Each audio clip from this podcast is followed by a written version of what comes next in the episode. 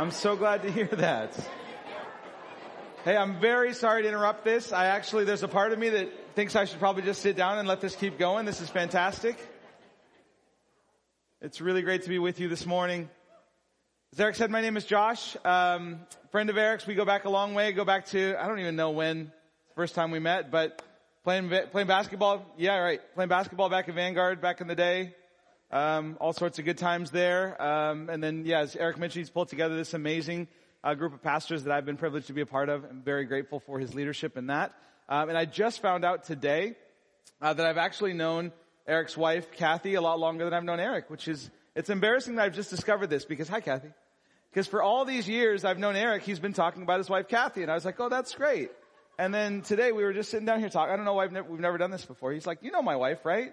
And I said, Kathy, yeah, I've heard you talk about Kathy. He says, so what's her maiden name? He said, Bradley. And I was just like, my mind was blown because we went to school together. I mean, we knew each other really well and it's the first time we've seen each other in years. So it's great to see you too. Very embarrassing, but it's glad, glad to finally make the connection. Um, so I'm really grateful to be with you all today. That little story kind of epitomizes this experience for me. As I look around the room, I see lots of faces, lots of family and friends, and I'm really, really grateful to be here with you this morning. Um, Eric invited me to share with you guys out of uh, Ephesians chapter 5. So if you have your Bibles, you can turn to Ephesians chapter 5. We're going to be reading verses 1 to 20. Um, 20 verses of really beautiful, dense stuff. So we're going to try to work our way through it in a timely manner. Uh, he told me you guys are good until about 1 o'clock today. Is that, is that no? Some, some people are nodding. All right. All right. All right. We'll see where it goes. Okay. Uh, Ephesians chapter 5 verse 1. Follow God's example, therefore, as dearly loved children and live a life of love, just as Christ loved us and gave himself up for us as a fragrant offering and sacrifice to God. But among you there must not be even a hint of sexual immorality or any kind of impurity or greed because these are improper for God's holy people. Nor should there be obscenity, foolish talk, or coarse joking, which are out of place, but rather thanksgiving. For of this you can be sure, no immoral, impure, or greedy person such a person as an idolater has any inheritance in the kingdom of Christ and of God. Let no one deceive you with empty words. For because of such things, God's wrath comes on those who are disobedient. Therefore, do not be partners with them. For once you were darkness, but now you are light in the Lord. Live as children of light. For the fruit of the light consists in all goodness, righteousness, and truth. And find out what pleases the Lord have nothing to do with fruitless deeds of darkness, but rather expose them. It is shameful even to mention what the disobedient do in secret. But everything exposed by the light becomes visible, and everything that is illuminated becomes a light. This is why it was said, Wake up, sleeper, rise from the dead, and Christ will shine on you. Be very careful then how you live, not as unwise, but as wise, making the most of every opportunity, because the days are evil. Therefore do not be foolish, but understand what the Lord's will is. Do not get drunk on wine, which leads to debauchery. Instead, be filled with the Spirit, speaking to one another with psalms and hymns and songs from the Spirit. Sing and make music from your heart to the Lord, always giving thanks to God the Father for everything in the name of our Lord Jesus Christ. Would you pray with me? Father, we are so grateful for your word. We are so grateful that you have revealed yourself to us and have not left us to figure out this world on our own. You have given us wisdom. You've given us truth. Father, I pray today we would hear it.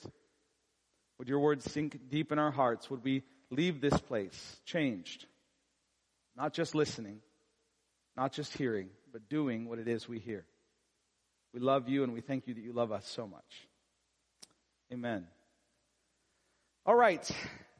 A lot of stuff to talk about here. We're not going to go through this passage uh, verse by verse because there's just too much, and there may be some parts of here that uh, in this passage that we don't hit today, and I apologize for that. This is uh, really, really good stuff, really dense stuff. But uh, rather than kind of going line by line through it, what I'd like to do is pull out a few major themes, four to be precise, that this that this passage talks to. The first one is this: uh, Who is God? This is a question we want to consider in this passage. Who is God? The second one, who am I? The third one, how do I live? And the fourth one, how do I do it? Right? How do I live the way that I'm supposed to live? So we start with who is God, because that's uh, that's where you should start. that's where uh, this is advice I give people when they approach the Bible for the first time. Because a lot of people will pick up the Bible and say, I'm, I'm reading this today in order to get something for myself out of it. You know, I have my daily devotions and my hope is that I'll get something today that will speak to me, that will teach me how to live my life. And there's nothing inherently wrong with that as long as we have the order right. Whenever you approach the Bible, start with the question, who is God? Right? The Bible is not primarily a book that reveals to us ourselves, although that happens. That's secondary though.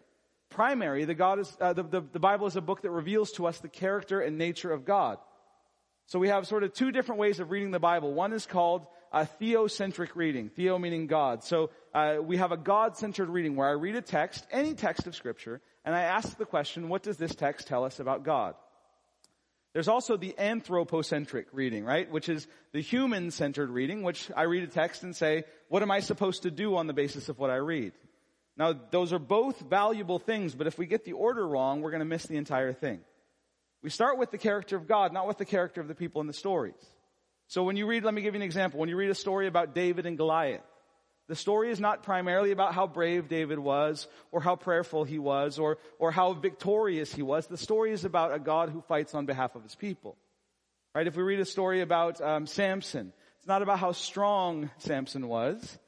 It's about a God who will actually use somebody in spite of himself to save his people, right? The character of God is literally on every page of scripture. So we start there. We ask the question, who is God and what is he doing? And given this understanding then, we can, we can then understand ourselves more. Right? It's not just about reading the Bible. It's actually, that's good advice for all of life. Start with God and then move to yourself. If you do that order right, everything will be okay. Because you're made in the image of God. Bible makes this really clear, Genesis chapter 1. You are created in the image of God. So the best way to know yourself, to know the person looking back at you in the mirror, is to know God. A.W. Tozer, great theologian, says it like this. He says, what comes to our minds when we think about God is the most important thing about us. Interesting, isn't it? What comes to your mind when you think about God is the most important thing about you. And I think it's true, if you think about it. That big who is God question shapes the way you live your life. If God is sort of distant, then you live your life independent. If God is angry, then you live your life uh, trying to avoid wrath. The, the, the, your perspective on God will shape the way you walk on a day-to-day basis. So we have to start with the character of God. Here's the, the moral of the story. You guys got it a long time ago. I'm just beating this into the ground now. The moral of the story is, if you start with God, you get yourself too. If you start with yourself, you don't get either. Look at the world today. That's true. That's a true statement. A lot of people saying that the primary question is, who am I? You start with that question and you're just going to be kind of a kite without a string, just blowing around on the breeze. Which, as a friend of mine says, what's a kite without a string? It's just trash blowing in the wind, right? But you have that string connecting you to a, to a reality, to a, to a permanent source, to a rock, to an anchor, and now you have a capacity to soar what we're talking about here.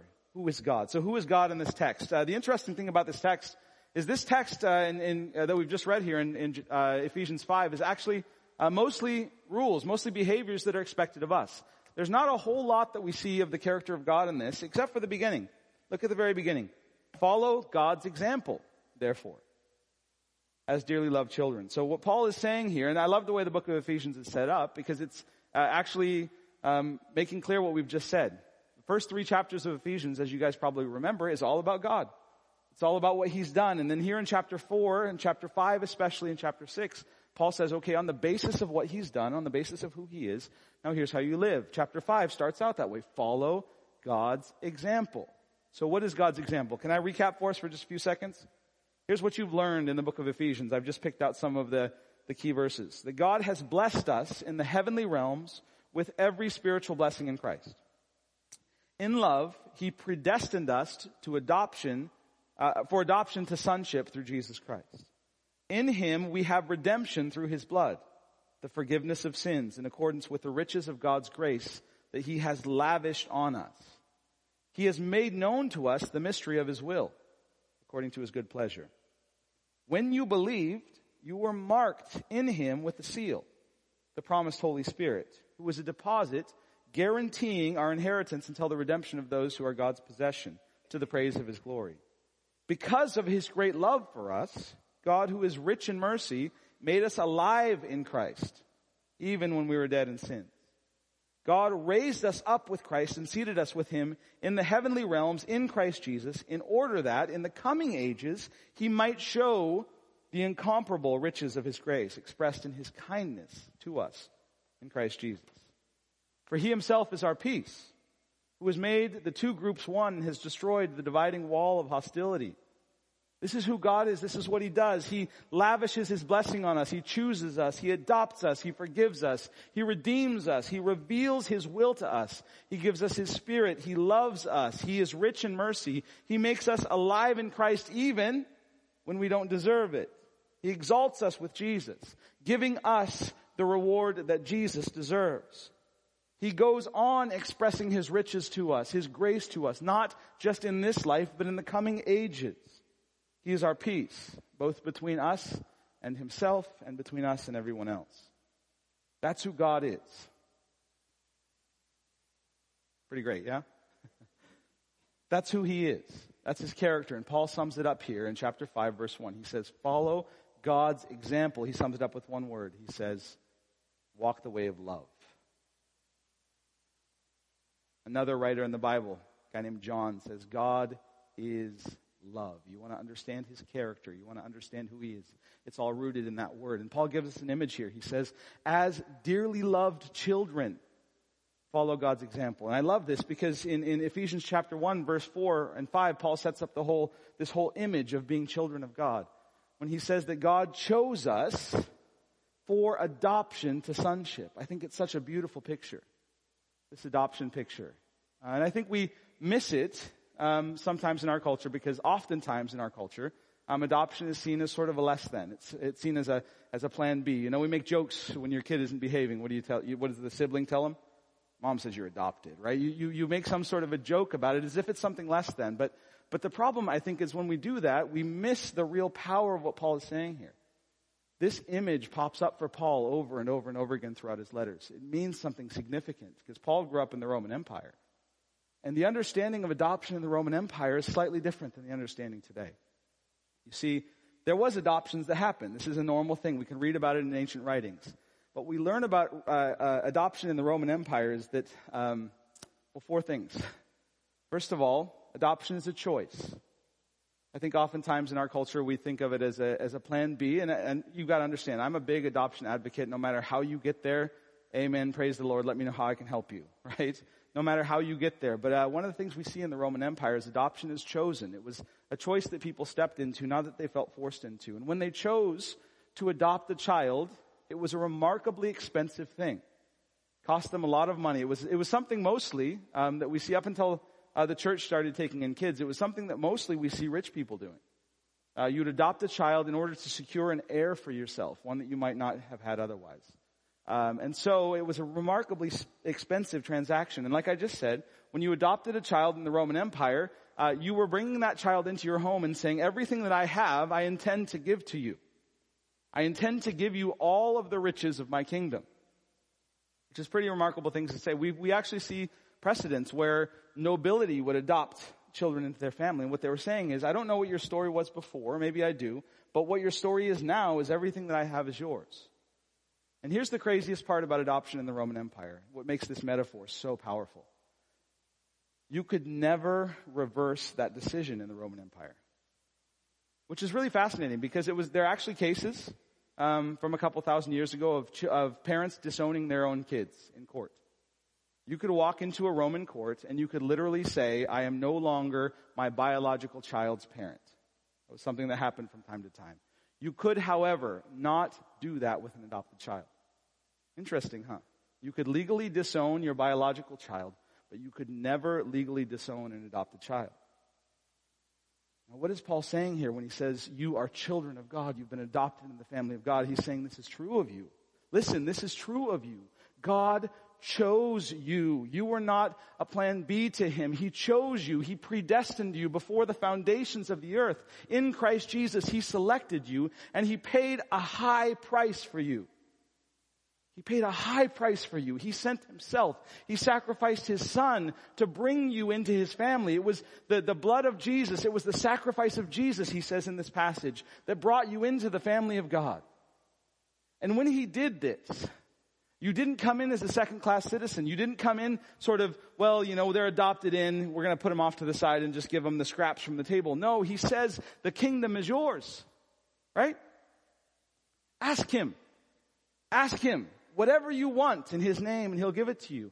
It is the Father's delight, we read in the Gospels, to give you what? The kingdom. Wow.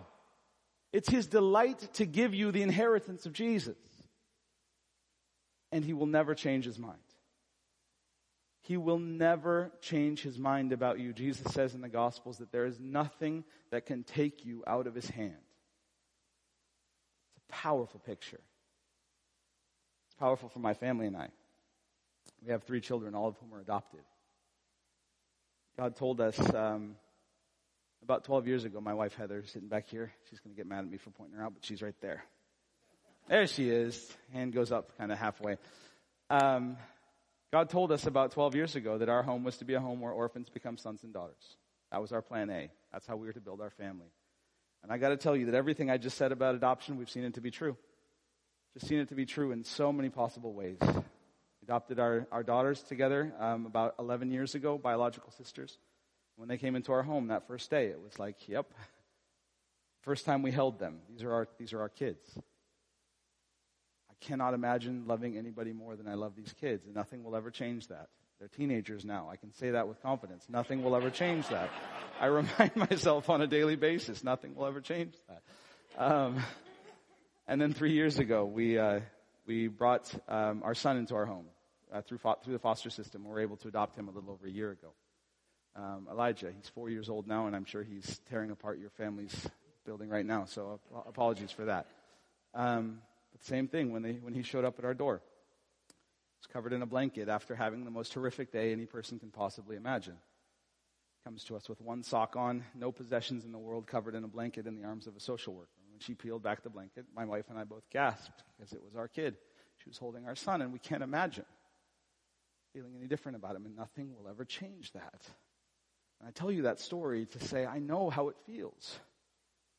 I have the gospel living in my house on a daily basis. I know this metaphor. I know the power of it firsthand. The gospel lives in our house. It eats at our dinner table. The gospel eats a lot, guys.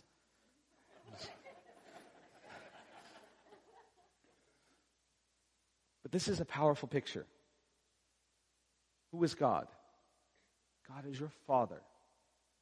He has adopted you because He loves you. He intends to give you the kingdom, and nothing will ever change his mind about you. Now we start there. Why? Because what's going to follow next is a bunch of rules. What's going to follow next is a whole bunch of behaviors, sort of thou shalt and thou shalt nots, which um, if we get them out of context, if we start with ourselves and we start with the rules, notice Paul hasn't done that in the book of Ephesians either. He didn't just dive in and say, this is how you should behave. He starts with the character of God. Because if you start with the rules, if you start with, well, what am I supposed to do? Well, then this religion, this faith is like every other one. We have a distant, controlling, capricious God who just wants to ruin your fun. Who gives you all of these rules as a gateway into his kingdom. Do these things and you will be saved. That's how every religion works. At its core, every religion has this sort of karmic system. You do good things, good things happen. You do bad things, bad things happen. I have a friend who's Indian, from India, and him and I talk about this often. And he says when he preaches the gospel in India, it's really simple because all he has to say is, Jesus changes karma. You see? There's this system where I kind of sort of have these good things that pile up or these bad things that pile up and depending on how they go, I end up in one place or the other. And he says, no, no, no, no.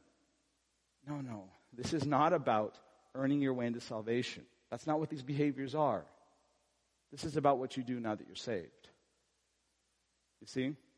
This is not about a distant, controlling, capricious, sort of, you know, just irritating God who just wants to ruin your fun. This is, remember, this is your Father who loves you.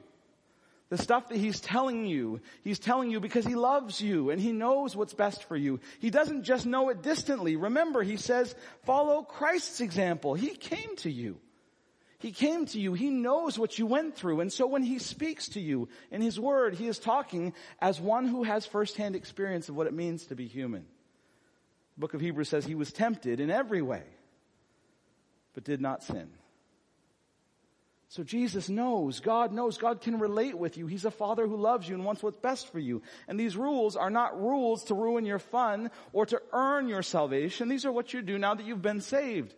It's not so that you can be adopted. Remember, that's done already. You are adopted. Nothing will ever change his mind.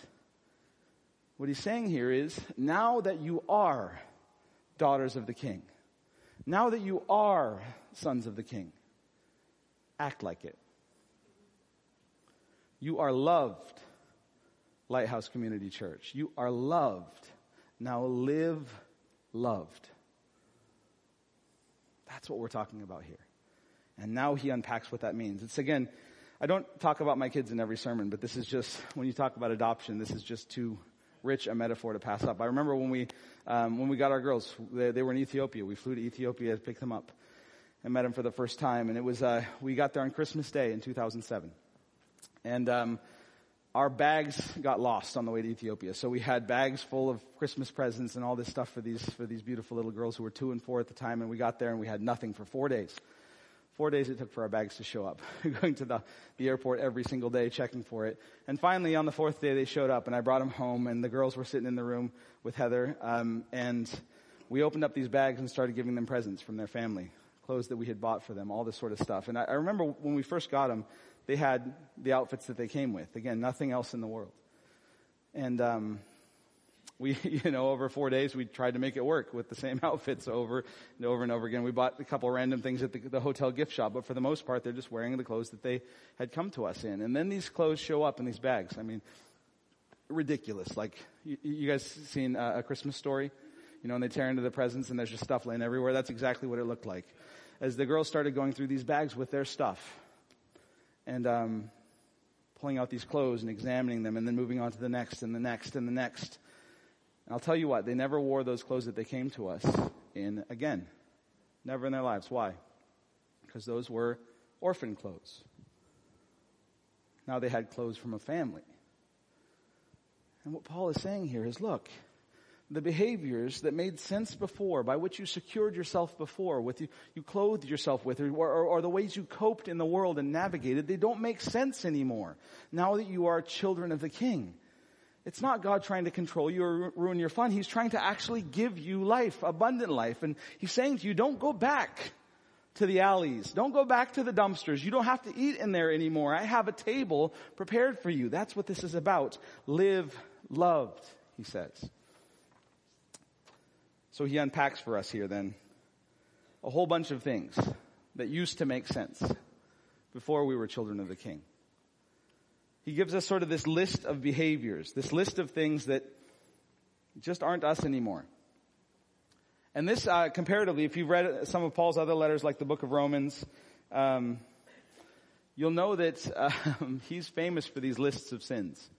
You know, and oftentimes they're pretty, pretty extravagant, pretty long, and pretty detailed. This one is actually a lot less. Um, how do I say this? A lot less robust. He just sort of points out three different sets of behaviors. But what, what he's really doing here is kind of giving us the whole spectrum of possible ways that we can try to navigate our lives apart from God. Right? Uh, he actually, uh, he gives us another metaphor. Uh, he says, uh, once you were darkness and now you are light in Christ. Fascinating, isn't it? He doesn't say once you lived in darkness. He says once you were darkness. That's a remarkably bleak picture of human nature but really, really accurate if you look at the world around us today. It's not that you're walking in darkness, it's that you have been consumed by it. You have been overtaken by it apart from, apart from Him. You have lost your capacity to shine in the way you were made to shine. But then Jesus came and He brought light into your darkness. And what happens when you shine a light in the darkness? It's not that you just illuminate the darkness, it's that you transform it in nature. It's not just that Jesus shines on you, He changes your nature from darkness to light. You have become something entirely new. for your sake and for the sake of the world, because light is then intended to shine into the darkness. You are the light of the world. You are a city on a hill. You are a candle, a lamp set high on a table to illuminate an entire room. And Paul's saying here, if you fail to do that, if you fail to live out of who you are, you can't do what you're supposed to do. My friends, the church is supposed to be a light in the darkness. It's supposed to be a redemptive presence in a world that is going downhill quickly. It's supposed to be a different voice in culture and in politics and in racial ethics and in gender relationships and in everyday money and finances and sexuality and everything. We're supposed to be a redemptive voice, a redemptive presence that changes the dynamics of the rooms that we walk into. You're light. So Paul is saying here, be light. You're loved. So live loved. And the behaviors he points out here are not light and are not love. They're what you used to be, but are no longer. He gives us a spectrum of behaviors, starting with sexual immorality, moving to greed, and ending up with um, obscenity. And and uh, what? How does he put it exactly? Obscenity. Um, somebody help me out here. Yes, foolish talk and coarse joking. Thank you. So that's kind of the spectrum he gives us. I'm not going to highlight or go into detail on any one of these because Paul doesn't. He just sort of mentions them in passing. But I'll uh, point out a couple things. First, he starts with sexual immorality. Now, the point of this, and he brings it up often in all of his letters, because the reality is, in the Roman world, uh, sexual immorality was rampant, just like it is today. This is something that humanity has struggled with, that has been a broken part of our humanity because of sin ever since the beginning, ever since sin entered. Start in Genesis, you'll see it right off the bat. Sin enters and sexuality is broken.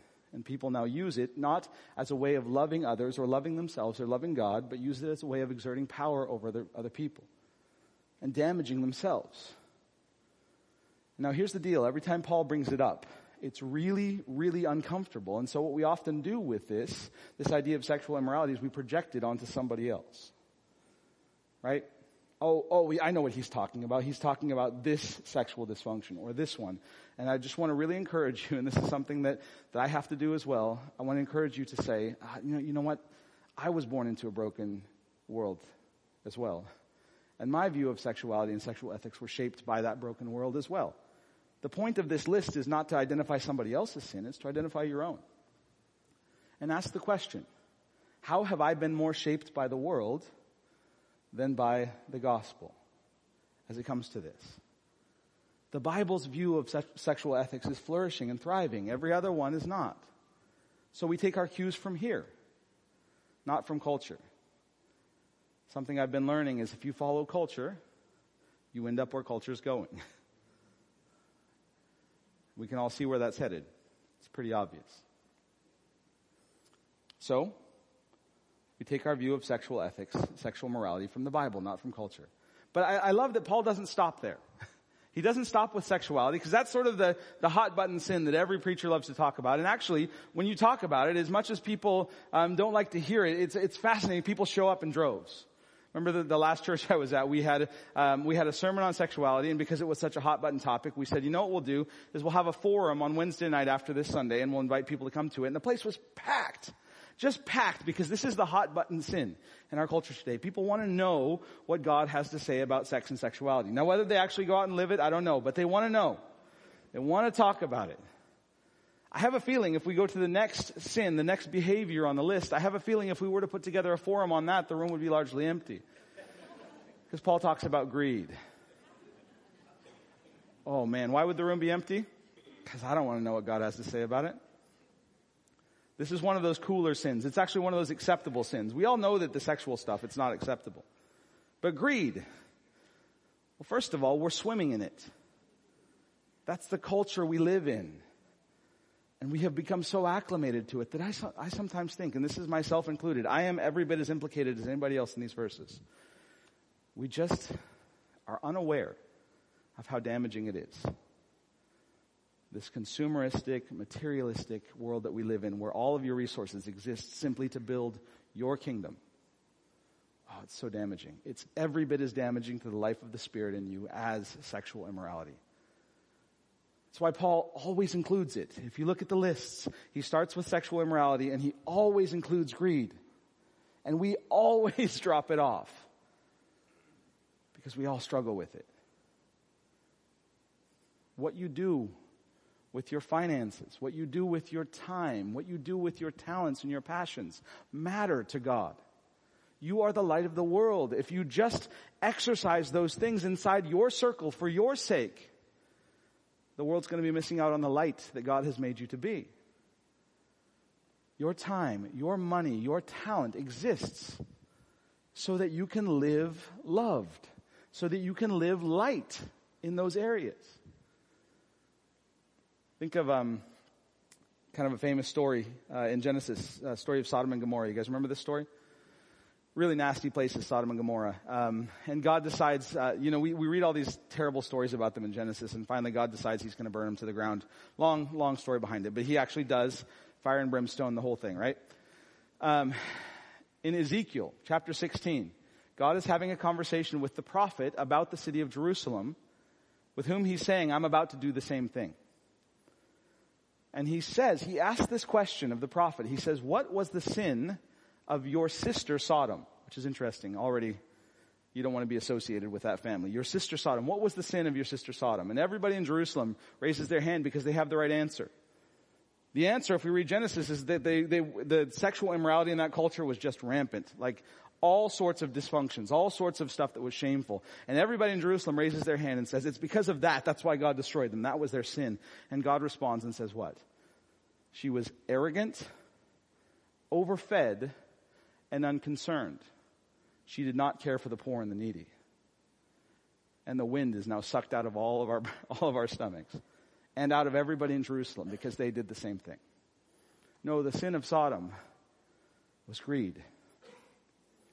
Greed, which prevented them from caring for the poor and the needy. Greed, which prevented them from shining, from being the city on a hill they were made to be. And he says to Jerusalem, you do the same thing. And he says to us, me, you do the same thing. Greed is every bit as damaging to the work of God in you and through you as anything else.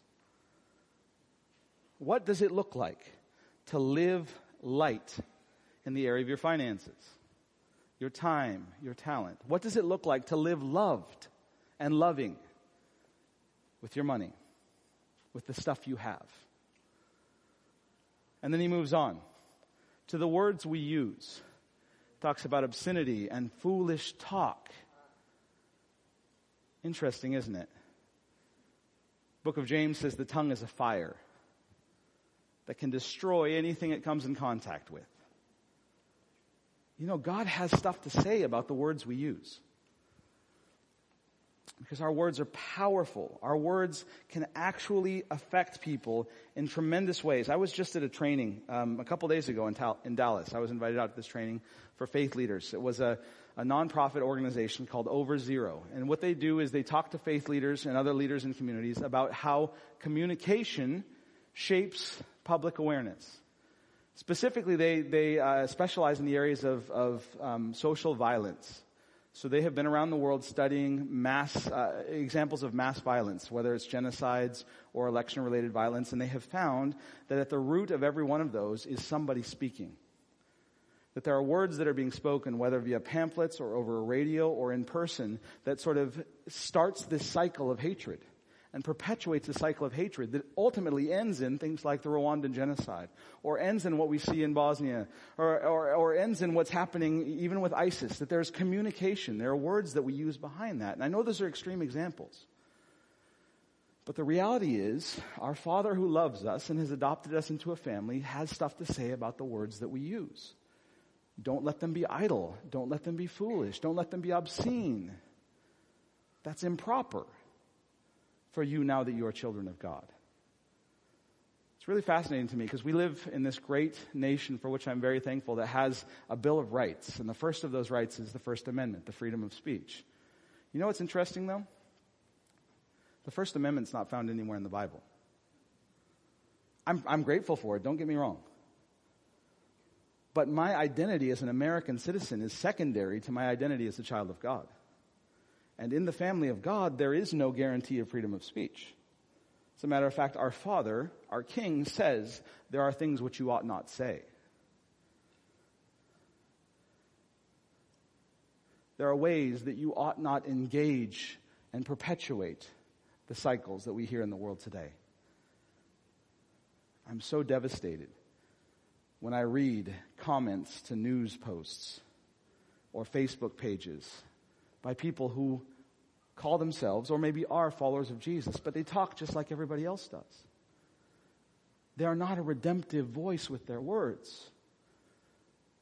They're perpetuating something that's broken, something that is unloving, something that is dark and devastating. And Paul here says, no, no, no, you're light and loved. What does it mean to live loved with your words? What does it mean to be light in communication in the areas that are spoken? If I had to sum this whole thing up, what Paul is telling us here is be who you are. be who you already are in Christ. You are loved, you are light. Be loved and be light. And it's a fascinating thing to say. Because why would he have to say that? Well, if you are something, aren't you just naturally going to be that thing? And the answer is no, no, no, no. No, it's not that easy. There is, I have become keenly aware over the years of following Jesus that there's a gap between who I am and who I am. Anybody else? Who I am in Christ. I know it. I know it. I know it to be true. And it is true. He's not just changed my behavior, He's changed my nature, but there is nevertheless a gap. The reality is I have been all of these broken things longer than I've been a follower of Jesus. And closing that gap, the scholars call it the sanctification gap, is the work of the Spirit in me. Now that I am adopted in the family of God, I'm not just suddenly everything's good. No, no, no. I have to, I have to learn what it means. I lived on the streets for so long. I learned to cope on the streets. Not really. I mean, I grew up in kind of a white, pretty comfortable setting, but you guys get the idea. Lived on the streets for a long time. Thank you. You guys are all thinking, oh, he's got a backstory. Not really. But anyway. But, but having to adjust now to life in a family, the life in the family of God is different. We have to learn what that looks like. Paul says in the book of Philippians, he says, um, not that I have already obtained all this or have already been made perfect, but I press on to take hold of that for which Christ Jesus has taken hold of me. Fascinating, huh? To take hold of that for which Christ Jesus has taken hold of me. You get the picture? Jesus has taken hold of you. You are His. Now He's asking you to take hold of Him. This picture makes perfect sense to me um, because I have a four-year-old that sometimes I take to the grocery store. And I've discovered that it's entirely possible for me to be holding my four-year-old's hand while he is not holding mine at all. You guys, have you guys seen this before? Especially when you walk past the, the cereal, he loves cereal, the cereal aisle. He's pulling his hand out of mine and I'm dragging him through the grocery store. And sometimes that's how we think about Jesus. And that's, that's how we treat Jesus. He's dragging us from here to kingdom come. And Paul's saying, no, no, no, I want to take hold of him just as he's taken hold of me. He goes on in Philippians to say, only let us live up to what we have already attained. You hear that? I've already attained it, now let me live up to it. Let me be who I am. Let's leave behind the old stuff. Let's leave behind the orphan clothes. Let's leave behind what used to make sense because it's not you anymore. And live light and live loved. Paul said those old behaviors, he goes on to say, those old behaviors incur the wrath of God. And you might be thinking, oh, wait, we are talking about the love of God. What do you mean the wrath of God? Those two things are incompatible. And I said, no, no, no, no, not at all. For God to be fully loving, He has to have wrath. He has to be angry at the things that kill the kids He loves. You see? this stuff is damaging to you. If your father loves you, He has to hate it. He has to be against it. He has to be angry at the things that are killing us. And so the wrath of God and the love of God, they're not two separate things. People try to reconcile them. I say they're the same thing. God's love is a river that is flowing. You have an option. You can oppose the river and try to swim against it and you're going to get a face full of water. You are now opposed to the love of God and experiencing the wrath of God. Or you can turn and you can swim downstream with it and experience it as blessing that carries you along into your life. It's the same thing. God is wrathful because he's loving. And he wants what's best for you. He, he goes on to say here that nobody who participates in these things will have any inheritance in the kingdom of God. Actually, that's not what he says. He says, in the kingdom of Christ or of God, which is really interesting. He's not just being redundant here. Almost all uh, scholars that I consulted on this one agree that he's talking about two kingdoms that will merge into one. The kingdom of Christ began when Jesus set foot on the earth and announced the kingdom. And when he returns, he returns to usher in the kingdom of God. And at that point, the kingdom of Christ merges into the kingdom of God. What's he saying here? He's not saying simply that if you continue in these behaviors that you will miss out on heaven when you die. He's also saying you'll miss out on the kingdom of Christ while here on earth. He's got good things for you. Not just when you die, but today. You know that? Your Father has good stuff for you today and through you for everyone around you today. And you'll miss it if you continue to go back to who you were instead of living into who you are. So, how do you do it though? Real quick. How do you live into who you are? Because it's one thing to know all this stuff, it's another thing to do it. Anybody else? I'm following Jesus, Jesus for a long time and I still struggle. Um, and that, uh, that's because I think um, belief and character, this gap, belief and character, need something in between to bridge the two. That something in between, by the way, is the Holy Spirit. It's the Holy Spirit who does the work of bridging the gap between who you are and who you are. But Paul says something really fascinating here at the end of the passage. He says, do not be drunk with wine or filled with wine, but instead be filled with the Spirit. What's fascinating about that is it's not a one-time thing. In Greek, that the, the wording here is actually go on being filled with the Spirit. So it's not filled once at conversion. And people often get in this argument about when you have the Holy Spirit. Do I have the Holy Spirit when I'm saved? Do I have to have a second experience? And I say to you, I don't want, uh, somebody asked me once, do you believe in a second experience of the Holy Spirit? And I said, yes, a second filling. Yes, I do. It comes right between the first and right before the third. I mean, honestly, you who are in relationships, do you want one experience of your spouse? One experience of a friend? No. I want another and another and another. That's what a relationship is. Go on being filled with the Spirit. What's fascinating is He's commanding you to do it. In other words, it's the Spirit who does the work, but you have to put yourself in a position, a posture to participate with the work of the Spirit in you. Go on being filled. Put yourself in a position to where He will and can do that work in you. Belief, character, the Spirit. How do I participate with the Spirit? Behaviors, actions, disciplines that open me up to more of the life of the Spirit. Traditionally, we've called these spiritual disciplines. These are not things that you do to earn God's grace. You have it already. These are things that you do to now participate in His grace, to walk in step with Him. Again, not so that you can be saved, but because you are saved.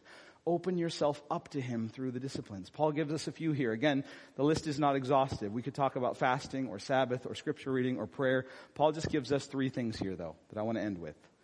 How can I today, in light of who God is, in light of who I am, go on to live the way He's called me to live?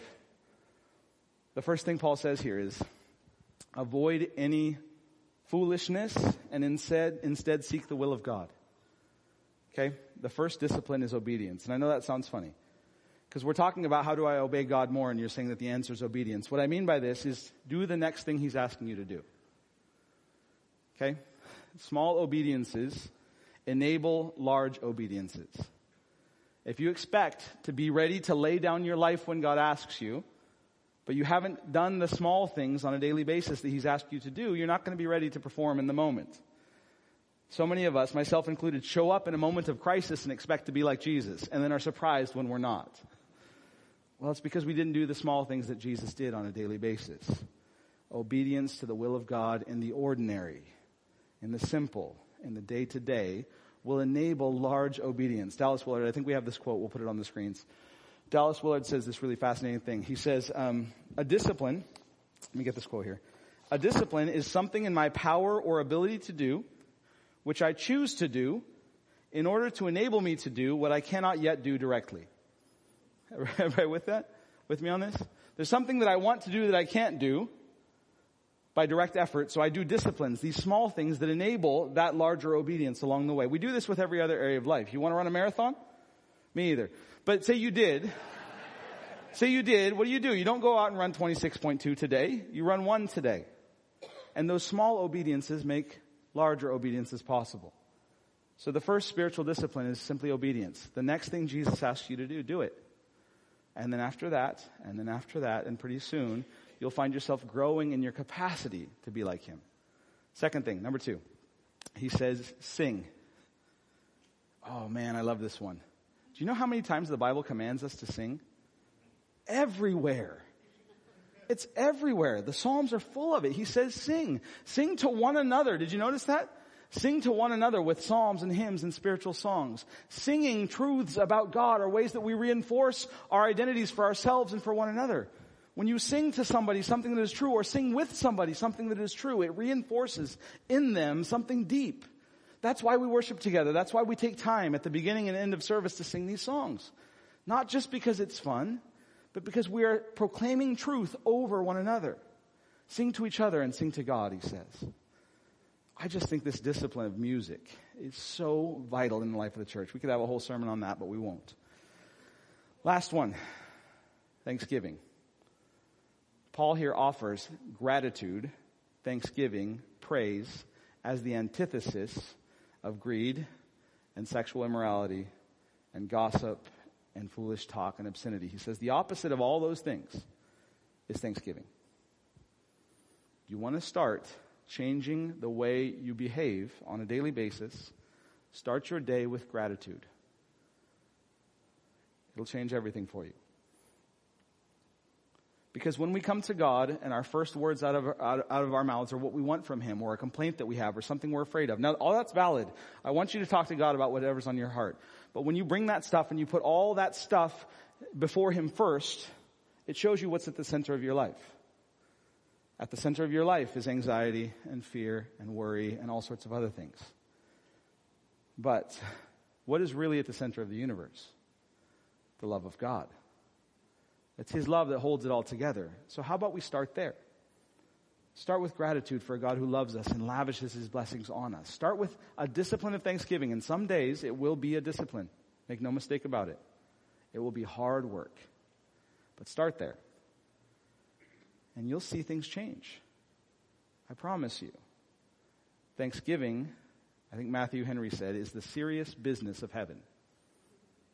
You read any picture of heaven from the prophets in the Old Testament and New, and what do you see?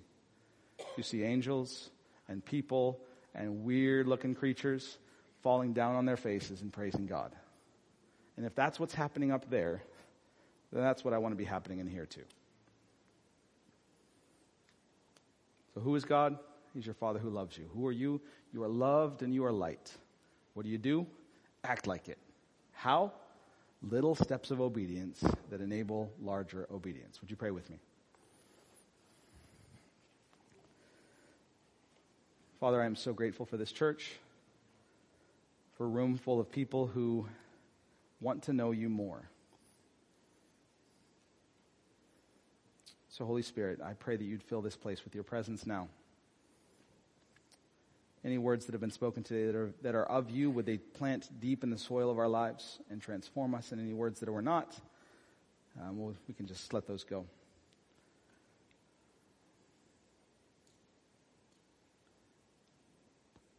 Father, we love you.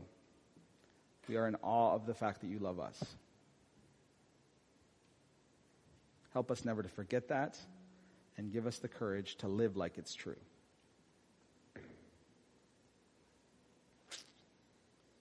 Amen.